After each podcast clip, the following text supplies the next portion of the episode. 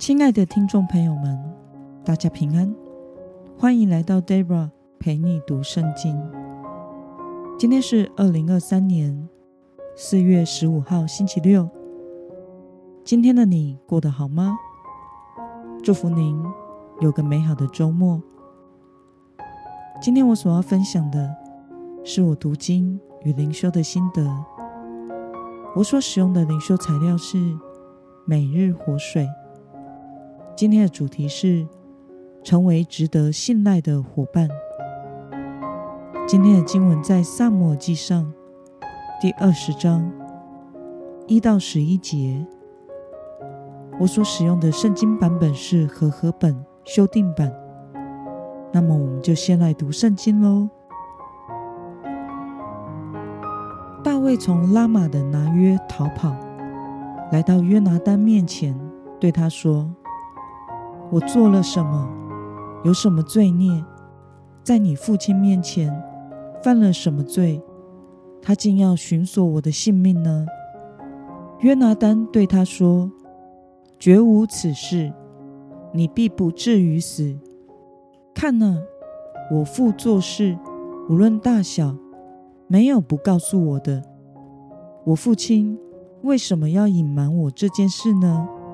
不会这样的。”大卫又起誓说：“你父亲确实知道我在你眼前蒙恩，所以他说这事不要让约拿单知道，免得他愁烦。我指着永生的耶和华起誓，又指着你的性命起誓，我离死只差一步而已。”约拿单对大卫说：“你心里所求的。”我必为你成就。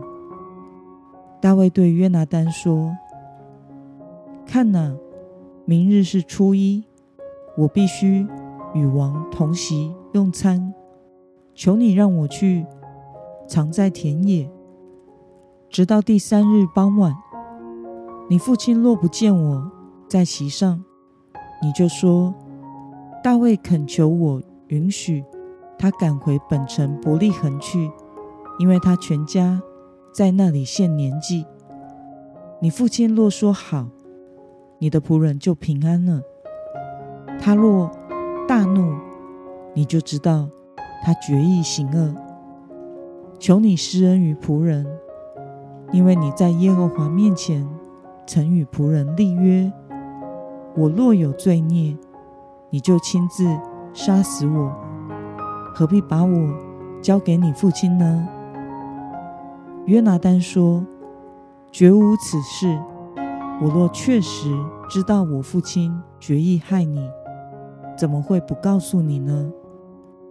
大卫对约拿单说：“你父亲若严厉回答你，谁来告诉我呢？”约拿单对大卫说：“来，让我们到田野去。”二人就往田野去了。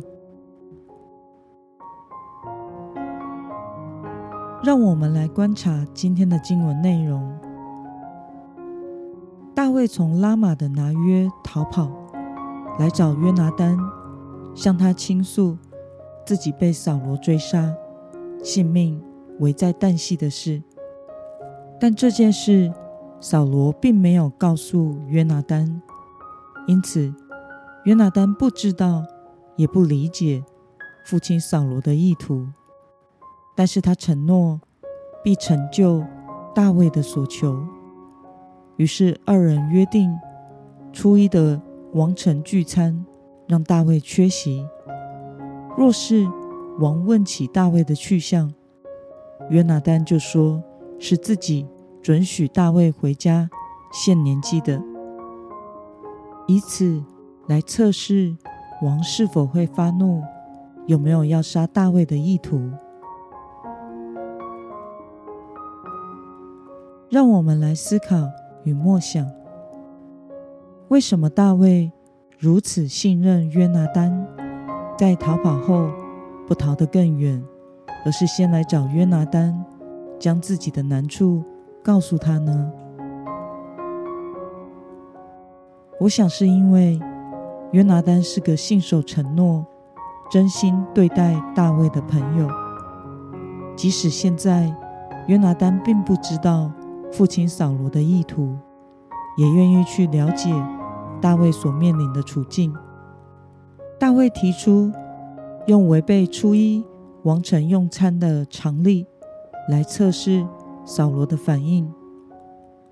按照当时的律法规定，每个月的初一要献上燔祭，在这一天，王和臣仆都会聚在一起献祭，并且一同用餐，有三天的宴席。大卫如果缺席，是违反常例的，必定会使扫罗怀疑。这时候，如果王问起大卫，而约拿单出面承认是他准许大卫请假回老家献祭的，如果王为此发怒，觉得竟然放走了大卫，这样约拿单就可以知道父亲扫罗是决意要杀害大卫了。他也好帮助大卫逃跑。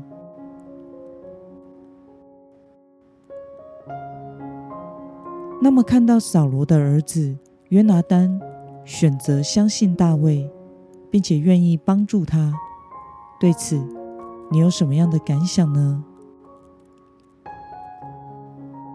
我觉得这两人的友情是彼此信赖的，为了保护对方。是可以自我牺牲的。其实，身为王储的约拿单是不用管大卫的死活的。如果父王喜欢大卫，他们就可以继续当知己好友；如果父亲不喜欢大卫，那么约拿单也是可以置身事外，好好当他的王储就好，没有必要。惹怒父亲，这可能导致他的王位继承权被废止，甚至有杀身之祸。毕竟，等着约拿丹的是荣华富贵与大好的未来。然而，约拿丹却因为信守与大卫的承诺，以及追求正义，选择积极的帮助大卫。这是难能可贵的品格操守。约拿单是个正直、有情有义的人，这也使我们明白，一个顺从神心意的人，是不会把自己的利益摆在人生最优先的次序的，而会选择不计代价的，愿神的旨意成全，忠心的。按着神的心意而行，愿神帮助我们的生命都能以神为中心，将生命的重心放在神的旨意上，像约拿单一样，成为一个不自私、让人信赖的伙伴。那么，今天的经文可以带给我们什么样的决心与应用呢？让我们试着想想，如果想要成为像约拿单一样让人信赖的人，我有哪些方面还需要努力呢？为了成为帮助人的信实的童工，今天的你决定要怎么做呢？让我们一同来祷告。亲爱的天父上帝，谢谢你。透过今天的经文，使我们看到约拿丹是个令人信赖的人。他看重友情与承诺，神的正直与公义，超过看重他自己的利益。求主帮助我，也能效法这样的精神，不计得失，信实守约，成为值得信赖的人。奉耶稣基督得胜的名祷告，阿门。